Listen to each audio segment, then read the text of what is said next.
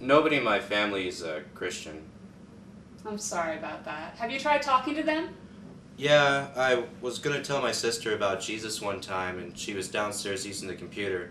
So I went down and I was gonna tell her about Jesus, but all that came out was, Can I use the computer? I have a Bible verse about that. Would you like me to go get it? Yeah, that'd be a great help.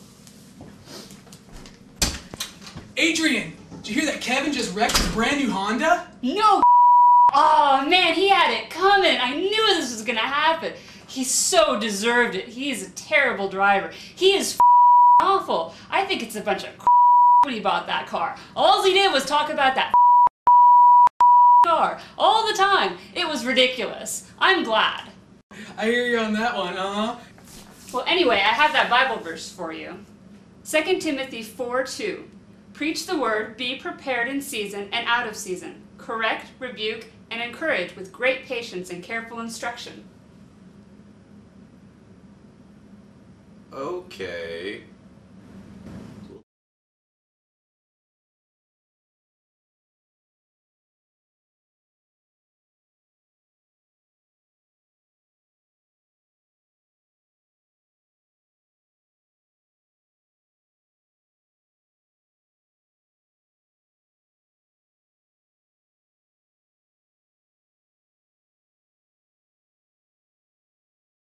Amen. Hey, we're in the book of James. That's right. Also known as James.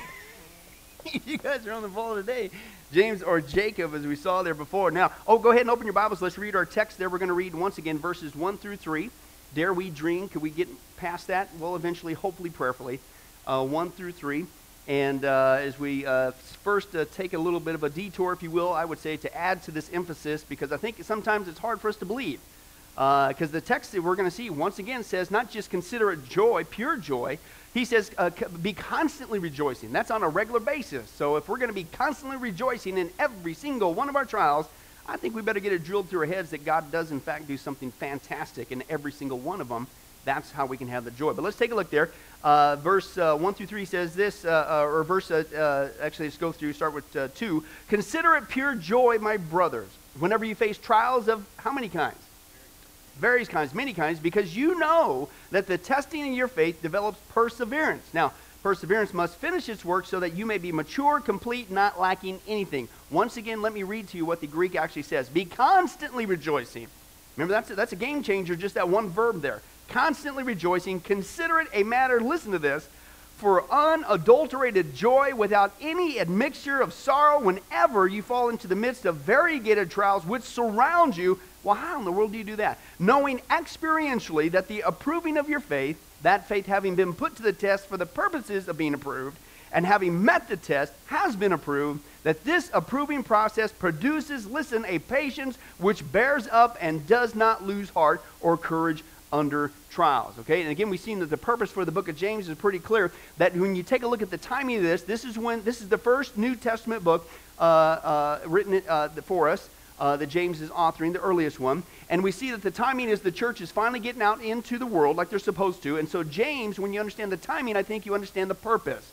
And the purpose is, once again, as the church is finally going out into the world, is to do what you call, we've been seeing, is an acid test okay? And everything that we're going to see in this book, one thing after another, it's not just a bunch of do's, not just a bunch of don'ts. It's an acid test for true born again Christians. Why? Because the last thing that you want as the church is going out in the world, even today, is to have a bunch of fake, false Christians going out there trying to represent Christ, right? So, James, the first book in the New Testament, right out of the gates, says, here it is. Because we saw before, they already, if you read the New Testament, they already were dealing with false teachers coming into the church okay, trying to do that, trying to pollute it. And James says the first acid test we saw there uh, so far, the next one, Lord willing, is going to be uh, temptation.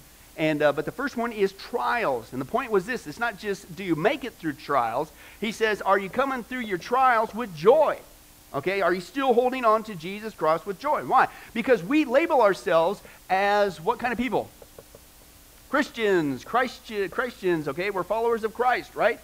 And so, if we're truly a true born again Christian, a follower of Christ, and we're at the moment of salvation, we're truly born again, we receive the Holy Spirit of God, the Spirit of Christ, as the scripture says, then I would say that he's going to give us the ability to be those followers of Christ. He's going to give us that ability to do what Jesus did. Okay? By and large. Now, are we always going to do it perfectly? No, we, it's a process of maturity as we learn to walk and yield and live and keep in step with the Spirit of God. And when we do that, then we bear the fruit of the Spirit of God. Okay? And this is one of them joy, love, joy, uh, is the second one there in the fruit of the Spirit. But as Jesus endured the cross for the joy set before him, then by and large, a pattern of life for the Christian, okay, if you're really a born again Christian, not saying it's, we always go through it perfectly, but there's going to be something different. There's going to be something different in us as a born again Christian when, not if, whenever we go through trials. As we saw, uh, that makes perfect sense uh, again, is again is James' premise because you're going out into the world, and one commonality that we have with the world is everybody has problems, right? Christians, non-Christians, everybody's got problems. Okay, as we saw there. Okay, how we react to it as Christians is radically different. Now, he tells us some of the benefits there, and the first one that he says in the text there is, "I'm telling you, this is something awesome." And he gives, he's going to give us that uh, wonderful thing called perseverance, okay? Uh, as we saw there. And he says, here's how you can have that joy. Remember, it wasn't just a little bit of joy, it was continual joy. And he says the first thing that we need to do is realize, as we saw last time, is they are going to come, the trials, not just a couple throughout your whole tour of being a Christian. He said many. As we saw, there was poikilos. How many guys went home and made some poikilos? Got some chips and dip, and you did your thing, man. It was awesome. Right, okay, that sounds like it. Fried butter? Fried butter. Okay, praise God. Bobby, give it up. We'll pray for your arteries later. But uh, anyway, many trials, okay? All different kinds of trials, okay? And he says, first of all, you need to understand they're going to come. And as the scripture also says, especially if you want to live a godly life in Christ. See, if you're not doing anything for Jesus, okay, if you're just a lukewarm Christian or a backsliding Christian or whatever, and you're a dead fish floating down the stream just like the rest of society, hey, the devil's already got you. He's going to leave you alone. The moment he's going to come after you, Christian, is when you start living for Jesus and you're going up the grain, the stream of the culture, he's coming after you. Okay, and he's going to come after you with trials. And he, he wants the trials to, to make a, a, a detour in your walk with Jesus Christ. But James says, no, even as a Christian, you keep going upstream and they're going to come and you're going to face resistance the whole way. But uh, you can still have joy because there's something wonderful. And that's what he says. We see, there's a couple words that we pulled out there. And the first one was consider, and the next one is to know. Now, as we saw before, consider literally means, and I think this is how we can learn practically, well, how, how in the world can you do that? How, how can you have a continual joy? Be continually rejoicing, the Greek says. Well, the first thing he tells us is to know that we need to look forward. Okay, remember that's what considered literally means in the Greek there? We need to look forward. Forward to what? We need to look forward to the good thing that results as uh, uh of this. And the first one he tells us is here's a good thing perseverance so that we can become that strong, mighty, awesome Christian, not mature, not lacking anything, right? That's a good thing. So he says, You look forward in faith, not on your trial, but to the good thing that's coming that's being produced by your trial. And then he says, Don't doubt, because that's the word here, the ginosko, and that means, uh, it's translated know, but it means to know with an absolute experiential knowledge. I know this beyond a shadow of a doubt, okay? And, and, and that's what we begin the process. Let's then take a look at some different reasons why uh, God uh, does this so we can have that joy. Again, it starts with perseverance. We know beyond a shadow of a doubt. We are looking forward to this. Maybe this is why God is having me go through this particular trial at this particular time. Because maybe He's trying to produce perseverance. Maybe He's trying uh, to get me to be that strong, mature Christian that will not quit, that won't give up, and keeps moving forward for Jesus. We look forward to that. We consider that with an experiential knowledge. I'm, I'm, I, I do not doubt. I've learned over and over again that God is the ultimate recycler. I don't care how many trials I go through, He always has something awesome. Whoa! And that makes you full of joy, right?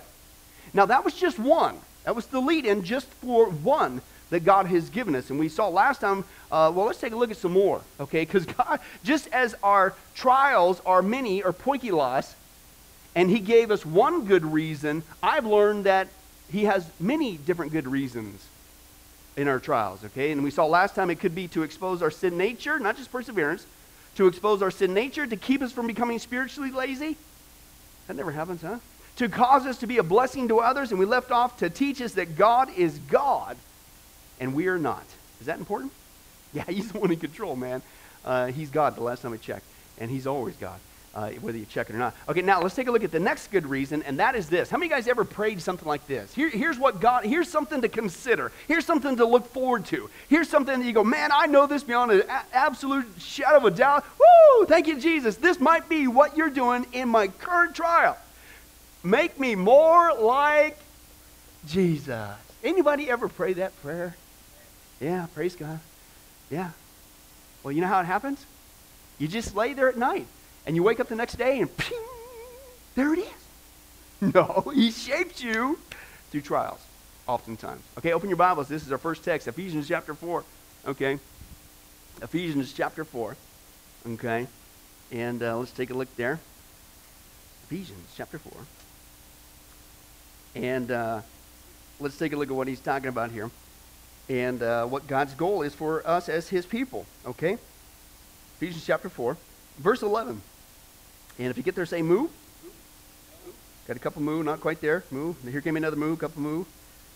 And uh, anyway, it says that it was He, okay, God, who gave some to be apostles, some to be prophets, some to be evangelists, and some to be pastors and teachers. As we saw in the Wednesday night study, man, we hit this one hard. It literally, the conjunction there, where it says and, it literally means that is. Okay, it's pastors, that is teachers. It really is a fourfold ministry, not five, because in the Greek, those two are tied together, meaning that if a person is called to be a pastor, then they're a teacher as well. They're, they're given the gift of teaching. And you can flip that around. If you don't have the gift of teaching, then you don't need to be pastoring. Because, they, because as a shepherd, uh, uh, that makes common sense. We're to feed and take care of and protect the, the flock, but we're supposed to feed them the Word of God, and you want a shepherd who has the gift of teaching doing that, right? And that's literally what it says. So, so notice it's God giving these gifts to the church. And he's going to tell us the purpose of it there. Uh, to what? To prepare God's people to sit in the pew and make sure that with Bobby and Joe here on the front row, in case a windstorm were to actually come up here in Las Vegas, somehow through the sanctuary, that pew would survive. Absolutely not. No, no. Why has God given these particular gifts to the church? Well, it's to prepare uh, God's people for what? Works of service, so that the body of Christ may be built up until we all reach unity in the faith and in the knowledge of the Son of God and become what? Mature, attaining to the whole measure and the fullness. And who's our model? Christ. Okay, that's the whole purpose uh, that he says there. And, and what the Bible clearly says to you and I is that God did not save us so we could get our fire insurance and then sit around on our blessed assurance and do nothing until we get to heaven. Okay? God has given specific gifts and gifted people in the church to prepare God's people to become mature. Specifically, what's the model? The model was to become more like Jesus before we get to heaven, right? Now, here, herein lies our problem. Most of us, as we saw it, I posed the question already. We prayed that prayer. So, oh, God, make me more like Jesus. I want to be more like Jesus. Jesus, I want to follow you. I want you to use me in a great way. I want, when people see me, I want them to see you, and so that they can get saved and draw them like a, you know, okay? But see, we think it's going to come easy, okay? Did Jesus have to suffer just a wee bit? Right? And we're followers of Jesus. We just want to take that one. As soon as suffering comes in the path of following Christ, we want to take that little detour. Okay? We oh God, God, take me over this problem. Oh God, take me under this problem. God, take me around this problem. God says, uh-uh, you're going through this problem, but you're not alone. I'm with you. Okay, I'm going to teach you something wonderful. Okay? And uh, uh, we're, we're going to move in that direction. Okay? But stop and think about this attitude. If you and I could think that somehow uh, that we can somehow just be more like Jesus on our own, first of all, that's pride. Second of all, why do we even need Jesus in the first place? If we can live the Christian life on our own without God's intervention, albeit through trials to become that uh, uh, shaping force to be more like Christ, then what in the why do we need Jesus? Right? It's spiritual pride. Okay, so here's what God does. Uh, he brings in a few uh, uh, trials to come across our path, and guess what? We find out real fast. As soon as the trials hit, man, we just maintain our godliness. We're awesome. We speak just like Jesus. We act like Jesus. It's like, woohoo, this being a Christian's a piece of cake. Yeah. no, what happens? Yeah, there you go. Morning. And, uh, but no, we find out real fast we don't have a knack on our own to live like the Savior. Uh, we got a knack for sinning. Okay, we listen to that old man. Okay, and so in fact, we learned that there's only one way ultimately to start getting rid of that sinful uh, uh, behavior is by God's purifying hand alone. Okay, He will allow this uh, the trials to come so that we can again take a look at this crud and hopefully get rid of it. Uh, the, the Bible actually uses an analogy that talks about. You might like this one, Mickey, okay, because it's another kind of a jewelry thing, and uh, talks about a smelting furnace, okay, that God purifies our heart. Let me read to that passage. It's 1 Peter chapter one, verse six through seven, and he says this. He says, "In this you greatly rejoice." Okay, great. Again, here's what's the theme here? Rejoice and not just rejoice you you you greatly rejoice now what what's his next phrase though now for a little while you may have had to suffer grief and all kinds of trials there it is again so peter's saying the same thing james says hey listen consider pure joy i mean you should be constantly rejoicing whenever you face all these pointy loss that just keep pointing at you you know what I'm saying? Woohoo! Yeah, yeah. And Peter says the same thing. Not just rejoice about this, he says greatly rejoice. When you, when you suffer all kinds of trials. Why? Because he gives you the purpose. God's doing something wonderful. He said, These have come so that your faith, of greater worth than gold, which perishes even though refined by fire, may be proved genuine, there it is again, and may result in praise, glory, and honor when Jesus Christ is revealed. Now, if you don't understand what's going on here in the Greek text there, this, this phrase here, testing by fire or refinement, Peter is using the analogy of a smelting furnace, okay? And if those of you, other than uh, Mickey Vester, who don't know what that smelting furnace was used for, uh, it was used to basically uh, to put in your raw ore, okay, uh, to melt the thing, okay, with heat on, a, you know, after it was mined. And let's use gold, for example. And so once the raw uh, gold, you find a big chunk that's not ready to go, it has to go through this refinement process. You put it in the fire, okay, it was melted down. And the interesting thing is, the more you applied heat to it and the more that it melted down, guess what rose to the top? And they still do this today. The, the junk, the impurities, right? Uh, the stuff that's not pure gold, it rises to the top. Now, there is a process that usually goes on that, that has to be uh, kept on the heat for quite some time because when you start it up, then here comes some initial impurities. Those are skimmed off the top, okay, with the impurities there. Okay, but as the fire continues to go on, guess what? Here comes still some more. And you keep skimming it. And, and apparently, the, the technique was when the, the guy knew that the refinement process was done, okay, when he could finally see the reflection, his reflection in the gold, the liquid gold. There's no more impurities clouding it anymore. They're all gone. Now he's got pure gold. That's what Peter's talking about here with the trials, the fiery trials. Trials become that fire that God produces inside of us, and He goes, get some crud out, skim it off. Oh, we ain't done. I'm keeping the in the fire for a little while. Here comes some crud. Wipe it off. Get it off. Because He wants us to resemble Jesus Christ. So when the Father looks at us, okay, I see Jesus now. You see what Peter's using? Absolutely neat analogy. Kenneth Wuest, he says this. He says, Christian suffering, whether it be in the form of persecution because of a Christ like life, and again, if you want to follow Jesus, deal with it. It's coming. Okay, or whether it comes to us in the form of trials and testings, which are a natural accompaniment of a Christ like life, such as illness or sorrow or financial losses, is listen, not sometimes, this is back to our word, consider, look forward, know absolute knowledge, is listen, is always used by a God of love to refine our lives. It burns out the dross, it makes for humility, it purifies, it increases our faith, it enriches our lives. And like the goldsmith of old, God keeps us in the smelting furnace until he can see the reflection of the face of the Lord Jesus in our lives. God, listen, is not, listen to this. God is not so much interested in how much work we do for him as he is in how much we resemble his son. You get it? Oh God, I did this, man. I served on this. I did this. I preached that. I shared this. I did this. Blah, blah, blah, blah, blah. Really? Did you speak like my son? Did you act like my son? Was your heart like my son? Was your mind like my son? Was your words and your behavior? I want to see my son in you. And what did Jesus do for us? What's the big thing on the cross? Took our sins. He, he sacrificed himself for us.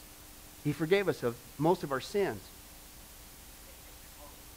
All of them. He, he put up with us. He bears up with us. Anybody glad that God's patient? Right? There's a good word in, this, uh, in the scriptures called forbearance. We put up with one another. Have you noticed that sometimes people in church, you got to put up with them? You know what? And as soon as you find out the people you got to put up with, guess what? You might not see the fingers yet, but there's 18 other people pointing at you and me going, I got to put up with you. it, it happens, right? That's right. Well, yeah. And so we'll just keep turning the page, shall we? Uh, but anyway, so that's the point there. God wants us to resemble his son Jesus. He's not so much interested in the work we do, even though we are prepared for works of service. But do we look like Jesus? Do we look like Jesus? Do we sound like Jesus? Do we act like Jesus? So God keeps us in the trials to get rid of the crud in our hearts. Now, this is cool. It's probably one of my favorite analogies from uh, Chuck Swindoll. Okay, and this is a true story. And it kind of gives us God's purpose again and why is he allowing these trials and have to do with all the crud in our hearts. And he's trying to get it out. Okay, listen to this. He said this in the northeastern United States, codfish are a big commercial business. Anybody eat codfish? Codfish? Okay. He says, but the public demand posed a problem to the shippers. Uh, at first, they froze the cod, and then they shipped them elsewhere, but the freeze took away much of the flavor. Uh, so they experimented with shipping them alive in tanks of seawater, but that proved even worse. Uh, not only was it more expensive, the cod still lost its flavor, and in addition became soft and mushy. So the texture was seriously effective. Finally, some creative person solved the problem in the most innovative manner. The codfish were placed in the tank of water along with their natural enemy, the catfish. Now, from the time the cod left the east coast until it arrived at its westernmost destination, those ornery catfish chased the cod all over the tank. And you guessed it, when the cod arrived at the market, they were as fresh as when they were first caught. There was no loss of flavor, nor was the texture affected. If anything, they were better than before. And here's his analogy. He says, Each one of us is in a tank of particular and inescapable circumstances. It's painful enough to stay in the tank, but in addition to our situation, listen, there are God appointed catfish to bring sufficient tension that keeps us alive, alert, fresh, and growing. He said it's all part of God's project to shape our character so we will be more like his son. So understand, Christian, why the catfish are in your tank. Understand they're part of God's method in producing character in your life and in mine. Interesting. I, have said it before, this is why I call God the ultimate recycler. He lets nothing go to waste. Everything. Not just the good times, okay? Uh, but I even learned even before I got saved. He uses that stuff. We talked about that before, being a comfort to others, but certainly even now, nothing goes to waste, okay? Sometimes those catfish, they're going to be ornery, okay? But God uses them uh, to shape us more like uh, his son. Okay, so now, now, now, knowing this, knowing that, listen, wow, this is awesome. This, this is a great way for God to get that crud out of my heart so that more and more, as more catfish keep on coming and keep on coming, I'm going to start looking more and more like G- God is answering my prayer in a profound way. And when you look forward to that and you consider it and you know it beyond a shadow of a doubt, Gnos goes all over you now. Woo, there you go, Bobby. Thank God for the catfish. Bring the catfish on. Right? See, again, I, have shared this before. Uh, you know, we think that as a Christian, becoming more like Christ is an easy procedure. Uh-uh.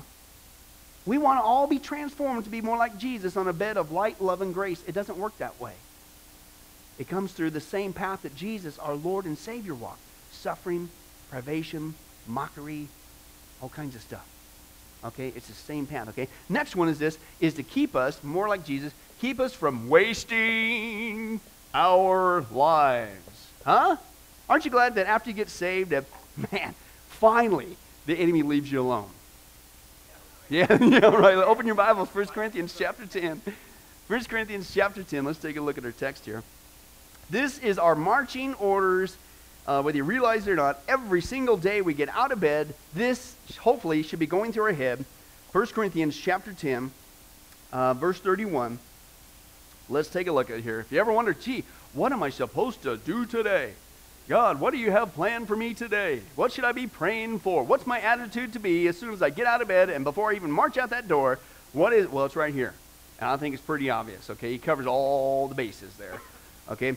Uh, 1 Corinthians uh, chapter 10, verse 31, he simply says this So whether you eat or drink or fill in the blank, whatever you do, do it all for yourself because life's all about you. Me, myself, and I, the unholy trinity. And that's your marching orders for the day. As many ways as you can please yourself. That's what it is.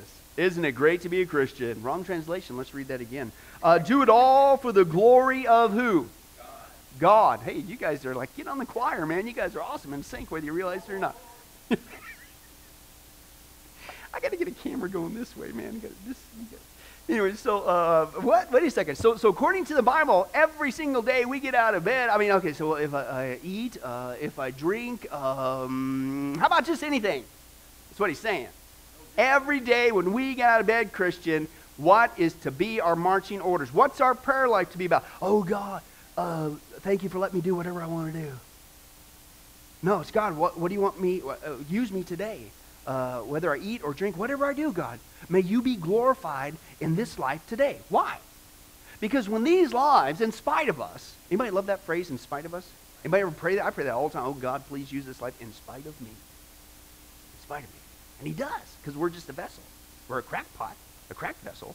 But his power is inside of us, he talks about, Paul says, to, to release this power. And that we get the privilege of storing up treasure in heaven. You see, we're a vessel, we're, we're a container, and God wants this container to store up treasure so that when we get to heaven, Revelation 4, we lay this treasure at the feet of the Son, Jesus Christ. Woo! Isn't that what a privilege, right? To store up treasure in heaven. Now, that's only going to happen when your life actually does what Paul says we need to do every single day. And does your life bring glory to God? When your life brings glory to God, guess what? That's treasure. That's storing it up in heaven, right?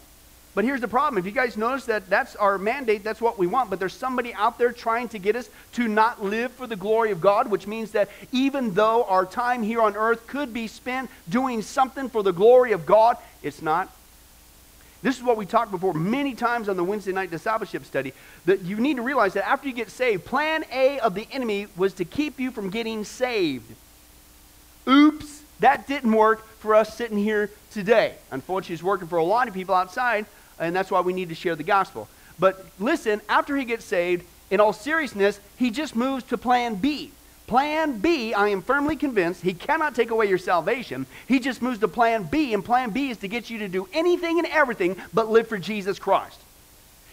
Everything, I mean, this whole wicked world system, everything is designed to get you to never even think when you get out of bed, let alone out of the house, and repeat this day after day after day until you die do anything but live for the glory of God. What he's doing is he's stealing away the precious time that we have, the wisp, the vapor of our lives that, that, that uh, Scripture says that is just so short, it's so tiny. We're, we're given this little bit, little bitty dash between two dates. What are you doing with your dash? Right? Your tombstone. It's going to happen unless the rapture occurs. Okay? And, uh, but what, what's going to happen? What are we doing with our lives? Right? This time here, there's only certain things that we're going to do here this side of heaven that we'll never do in heaven. Did you know you'll never share the gospel in heaven? Did you never that know that you're not going to be used as a vessel of God to store up to treasure in heaven to lay at the feet of Jesus in heaven? Did, did you know that? Eh, do you see it? This, this is the time, the only time, the precious time. And some of us have, we all have clocks over our heads. And some of our clocks are going to expire before other people. God, the Bible says, uh, Job 14, 5, God has determined the length of our lives and we're not given a minute longer. So here we have, praise God, we're saved. And then whatever time we got left, for the glory of God, we could store up treasure in heaven. What a way to go! And that's why God still got us here. That's why Paul says in Ephesians, not just 2, 8, and 9, but 10, he says, and he saved us by grace through faith. Why? To do the good works that God has prepared in advance for us to do. But the enemy comes along and he says, no, no, do this. No, no don't do that. No, go over here and spend your time doing this. No, go spend your time doing that. And you wake up the next day and you're still not living for Jesus. You're born again, but you're not living for Him. You're not seeking Him. You're not serving Him. And whatever reason, then He'll bring in uh, strife. Then He'll bring in division. He'll bring in distractions. And He'll get your heart to live for the things of this world. And the next thing you know, your pastor comes in and he's reading you scripture about heaven because you're about ready to go. And praise God, you're going to heaven. But you look back, what in the world did I do? It happens that easy. Okay? And, and, that's what the enemy wants to do. And this is why John says, we saw this before, 1 John 2.15. This is why he says this. Listen, pay attention. This whole world is, is a giant distraction. Boy, do we know that here in Vegas or what?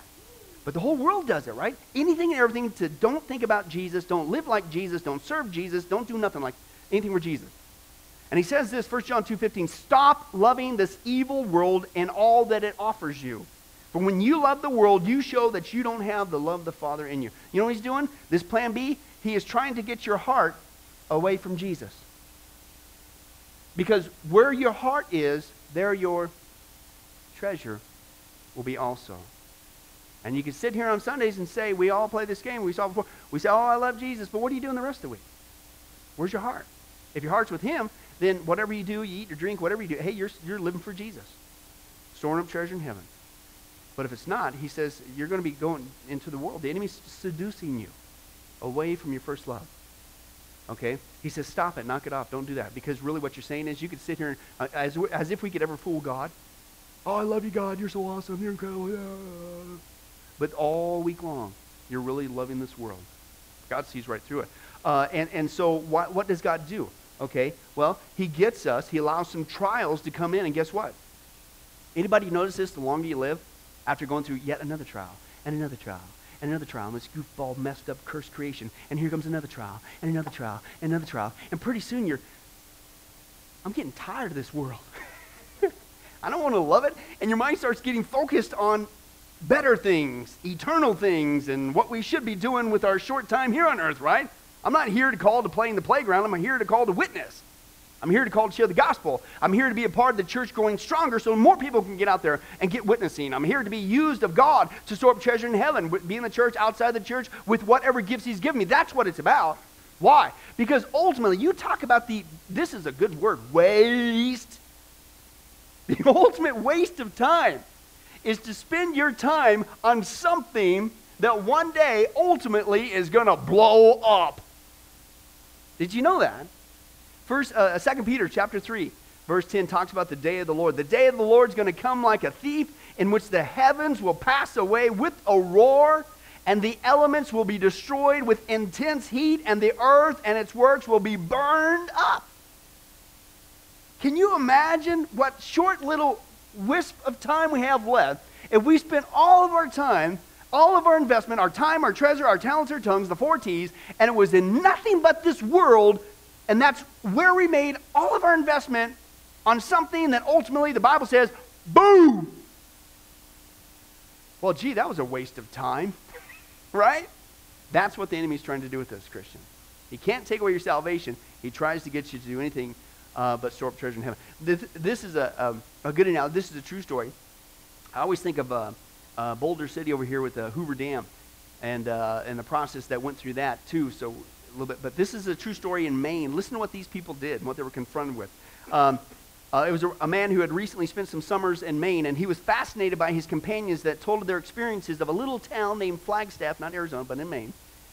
And listen, the town was to be flooded, and it was, it was part of a large lake for which a dam was being built. And because of this, in the months before it was to be flooded, all improvements and repairs in the whole town uh, were stopped, right? Because obviously, when they get the dam done, they're going to let the water, and it's going to back up, and the, unfortunately, that town was in the path. It's going to be now underneath the lake. Okay? So listen to this. Uh, so all improvements, all repairs in the whole town were stopped many months before. Why? Well, because what was the use of painting a house if it were to be covered with water in six months? Why repair anything when the whole town was to be wiped out soon? So, week after week, the whole town became, listen, more and more focused on their new location and began to invest their lives in that. Why? Because they clearly understood it was a complete waste of time and money to secure their lives in that which was soon to be destroyed. Do you know where I'm going with this? Right? How many guys would say that those townsfolk in Maine, Flagstaff, Maine, made the right logical decision. Right? Okay? Can you, now let's flip it around. Let's say they didn't do that. Okay? And they ignored the news that was coming in the future. Can you imagine how miserable these people would have been if they continued to pour in all their finances, all their times into maintaining that town, maintaining their homes, and you got I got two days before the flood water's coming. Hey, honey, let's spend 10 grand and repaint the house. Can you imagine if that's what they did? How foolish they would. And it was like, it was your own fault, man. You've been told. How many times you got to be told? What in the world are you doing spending all your time and resources on that? Then why is it that so many Christians are likewise miserable when we don't do what the Scripture says to do? Stop living for this world. Don't you understand this world's going to blow up one day? Why would we waste all of our precious resources, and not just money, but time? our talents, our time on something that is ultimately going to be blown up. So again, what's God do? Well, he allows some difficulties to come along our way, and uh, we start to put a, ugh, a sour taste in our mouth for this world. And, and then we start getting focused on the world to come and how awesome it's going to be. And that if we really loved people, we wouldn't be consumed with painting a house that's going to be destroyed in two days. We get busy telling about Jesus so they could join us in this place. Amen? So when you think about that procedure and you go, whoa, well, uh, wow, so maybe that's what God's doing with this trial. And then, then when you look forward to that and you consider that and you know beyond a shadow of a doubt that there's something really good and maybe that's the good thing that God's doing in this, yeah, thank you, God. Oh, what? Thank you for rescuing me from that. What a horrible reality it would have been that I were to die and I'm taking my last breath as a Christian and I know it's my last breath and it's filled with regrets. Why? did I waste my precious time here on earth?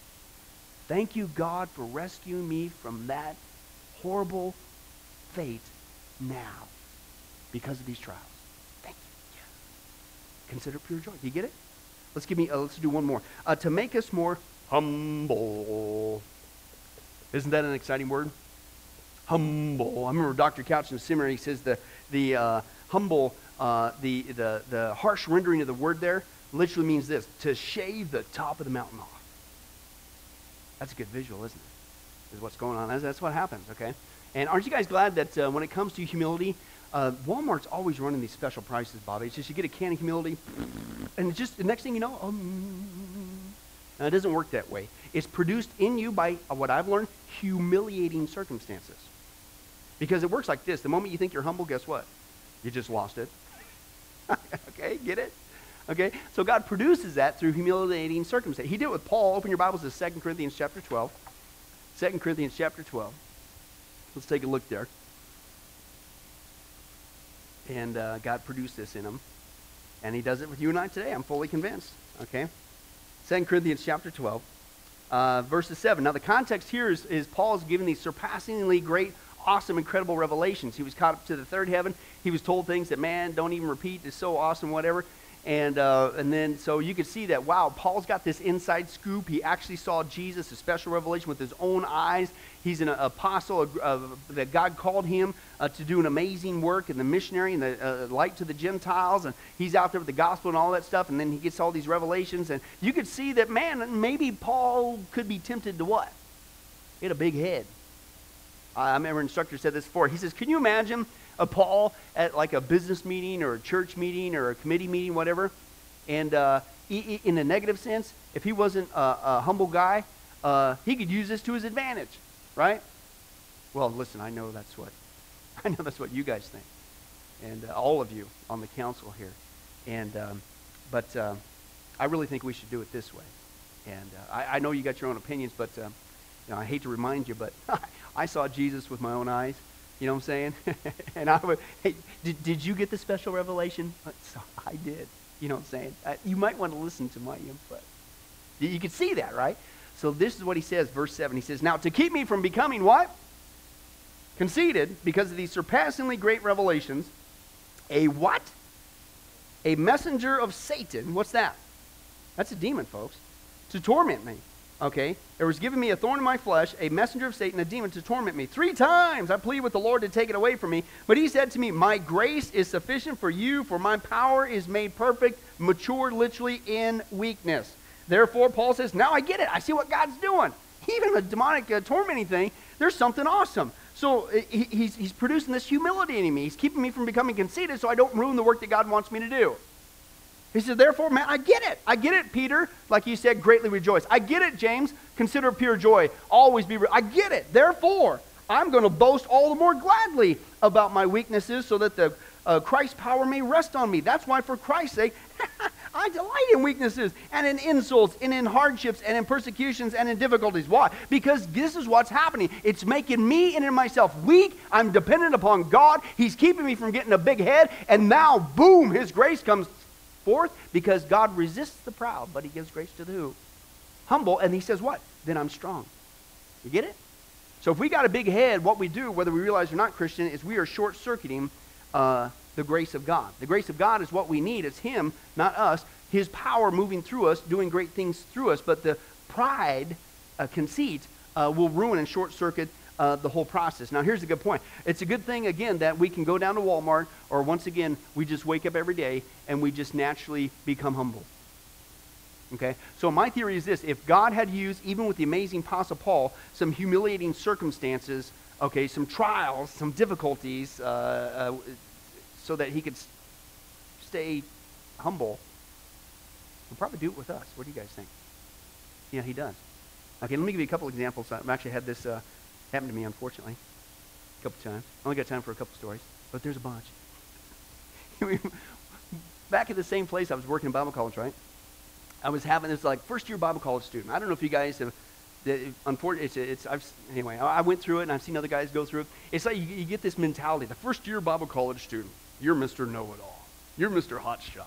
I mean, you you know more than your peers. You're you know, you're, you're, you're, getting all this new information. You're, uh, you're the greatest thing since sliced bread. You're Mr. Walking Bible. You need to start your own radio show. You're so awesome. Just after a year, right? It just kind of seems to go with the territory.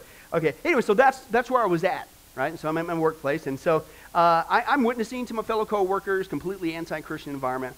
And uh, sure enough, guy uh, came up to me, was asking some spiritual questions. So that's right, Mr. Know-it-all was answering his questions, and every single one of them, by the way, just, it was so awesome, right? Uh, no objections I could not uh, uh, answer. And uh, to keep me from becoming conceited, okay, here's what happened. We had this lengthy conversation as I was answering all his questions. Now, but before we started that conversation, it was at a warehouse that was really dusty, okay? And so uh, I was blowing my nose from all the dust and stuff, whatever, and whatever. Anyway, so that was before the conversation. So now I'm having the conversation. And so after I finished the conversation, I go into the restroom and I discovered right there big old piece of Kleenex, man, hanging out my nose, right there. I mean, oh, I go, man, come on, are you serious? That thing was lodged in my nostril the whole time. Mr. Hotshot, know-it-all, Bible college guy was having this conversation with this guy, and here I was that he was being attentive and listening to my answers because they were so awesome when he was probably staring at that piece of Kleenex. Okay, and I, was doing that whole thing, and and uh, have you ever noticed that before? Right? I, I, I, you'll never see this on a Hallmark card, but after this experience, I'm convinced. True friends tell friends when they got a nose cracker. You know what I'm saying? You don't let it just whatever. Anyway, so that was, and so that was just, you know, I just kind of, just dude, calm down with your attitude. I will humble you just like that, right? If you don't knock down. Let me give you just one more example, and we're going to close. And this was at uh, my high school reunion. Okay, and it was like two years after I got uh, uh, uh, saved, and it was just, uh, you know, brand new married and still in Bible college and stuff, and you know, and uh, so I go to my, I fly back to Kansas, and uh, I thought, man, I'm going to show these people because I'm the former ex headbanger, drug addict, sexual moral, male chauvinist, pig guy, and all that stuff, and I'm going to go back there and show them, you know, wow, you know, you know, God's doing. So I'm getting a little conceited, and God was faithful. He had other plans. Now let me set the scene for you.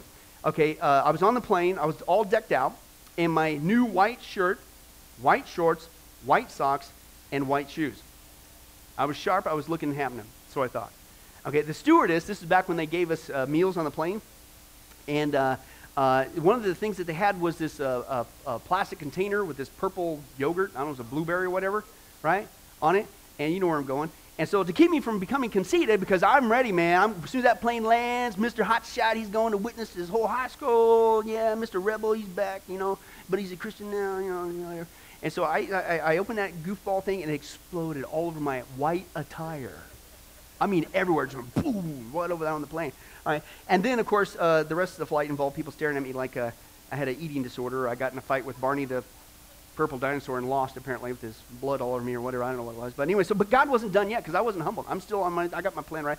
As the plane landed, okay, uh, and we came to a halt, I bent down. I had my briefcase down underneath there, and uh, the plane down. Well, when I was bending down to get it to keep me from becoming conceited, as I bent down way down here, the food tray popped down. So when I came back up, it hit the corner of my eye right here. Instantly gave me a black eye. So now it really looks like I lost the battle with Barney the purple dinosaur, and his blood's all over me, and he gave me a black eye. And I still wasn't done because I'm not cracked yet, man. I'm still on a mission. Okay, I'll figure out how to get rid of this black eye and whatever. And so I'm walking through the airport, and uh, I, uh, I, we get into, we had a rental car, but we took the shuttle over there to the rental car.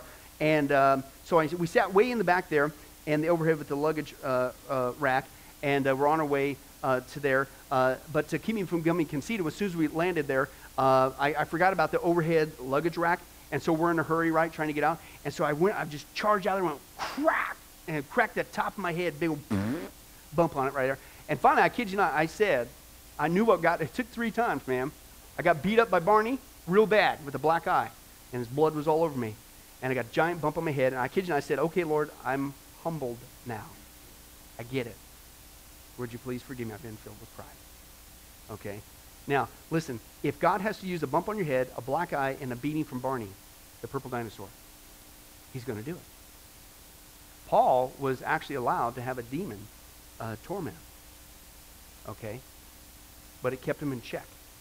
Okay? And sometimes, listen, Christian, maybe it is uh, uh, to make us more like Jesus. Maybe it is to keep us from wasting our lives. Maybe it's the perseverance that Paul mentions here, or James mentions here in the text.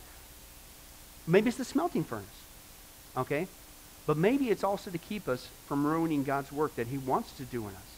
He's got a great plan for each one of us. That's what the Bible says. The good works He's prepared in advance for us to do. But if we get a big head, okay, and if we don't maintain a humble attitude, it's going to short circuit the power of God.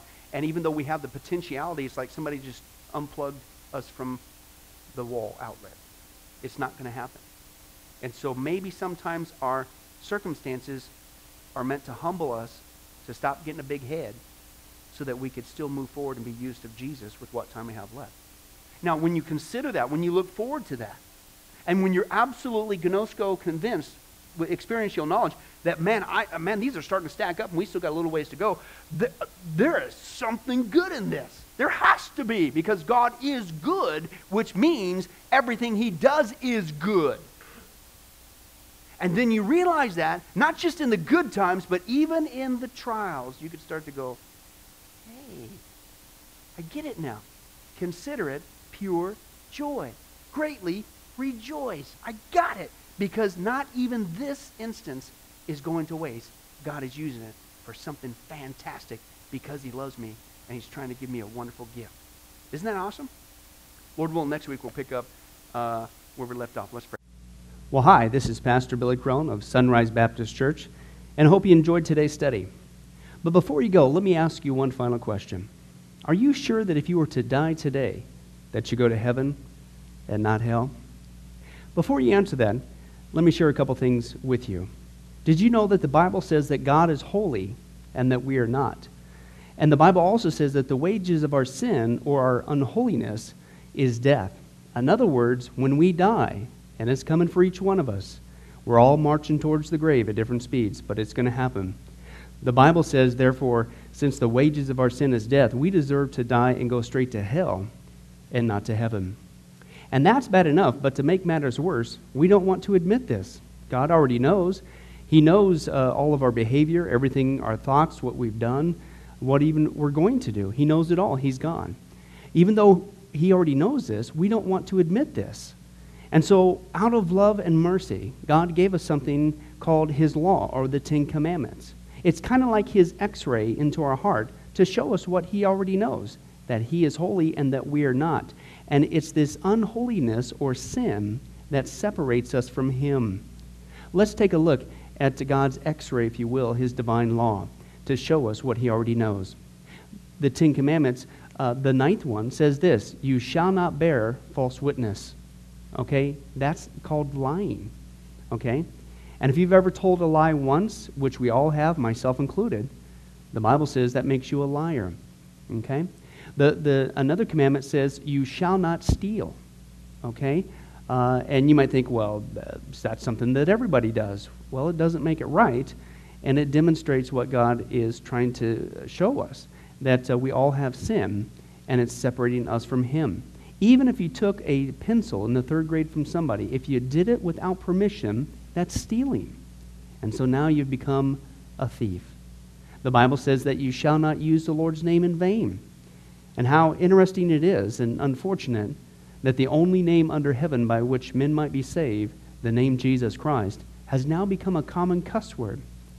The Bible says that God is so holy that even his name is holy. If you've taken the Lord's name in vain and used it as a cuss word or even flippantly, the Bible calls that the sin of blasphemy. And so now you become a blasphemer. The Bible says you shall not commit adultery. And Jesus says, if you even look at another person with lust in your eye, you've committed adultery in your heart. And finally, the Bible says, uh, you shall not murder. And you might think, well, hey, I haven't done that one. Really? Well, again, the Bible says that the sin of hatred is the same as the sin of murder. The only difference is you pulled the trigger, if you will, in your heart. You wish they were dead. And in God's eyes, it's the same thing in principle. Folks, that's only just a couple of the Ten Commandments. We didn't even go through all of them. But I think you're starting to get the picture. The Bible is correct.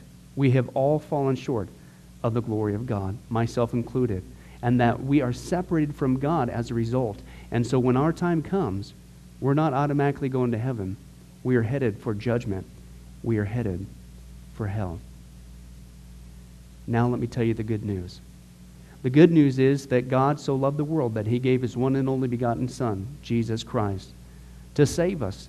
Jesus Christ died on the cross. It was the death penalty of its day. He paid in full uh, the price for our sins to be forgiven. Let me give you an analogy. E- for instance, even today, we could see that a person could commit a crime. Uh, they, they cannot reverse it. The, the sentence has been passed. The judge has uh, slammed his gavel, and they are ushered off into their jail cell. And in this particular crime, they are going to receive the death penalty. And so they're behind bars, just waiting for the time, waiting for the call for them to go and uh, receive the death penalty. But believe it or not, as we know, there is a way that a person can get off a death row. And that is if the one in authority, the governor, would grant them a pardon. Now, they didn't earn it. Uh, they certainly don't deserve it. And there's nothing they could do uh, to earn it because nothing can reverse their crime. Okay? Yet the one in authority has that ability to grant them a pardon. Well, can I tell you something? That's what God has done through Jesus Christ. The cross was the death penalty of the day. God sent his one and only Son to die on the cross, to take the death penalty in our place, and that if we would just receive his pardon for all of our sins, God is willing to allow us to get off a death row. He's willing to forgive us completely of all of our sins. That's the good news that I want to share with you. God loves you. The Bible says that God is not willing that anyone should perish, but everyone come to repentance. Won't you, if that's you, call upon the name of Jesus Christ right now? Won't you ask him to forgive you your sins? The Bible says that if you confess with your mouth Jesus is Lord and believe in your heart that God raised him from the dead, you will be saved. Won't you do that now, wherever you are? Please take God up on his amazing, loving offer. I'll let you down. Man will let you down. People will let you down. But God never will. He wants to adopt you into his forever family. He loves you. He's willing to forgive you of anything and everything you've ever done, past, present, and future. It's amazing. Please call upon Jesus now. Well, this has been Pastor Billy Crone of Sunrise Baptist Church. If there's anything that we can do for you, please don't hesitate to ask. Our number and information will come up here on the screen here shortly. And remember, I hope to see you in heaven. God bless. Thank you for watching this presentation from Sunrise Baptist Church. If you would like to send us a letter or any other kind of postage, you can reach us at 1780 Betty Lane, Las Vegas, Nevada 89156. For more information, you can give us a call at 702 452 8599 or email us at bcrone at getalifemedia.com or you can visit our website at www.getalifemedia.com. Billy Crone and this ministry can also be found on Facebook and Twitter. Join us for services at www.sunriselv.com.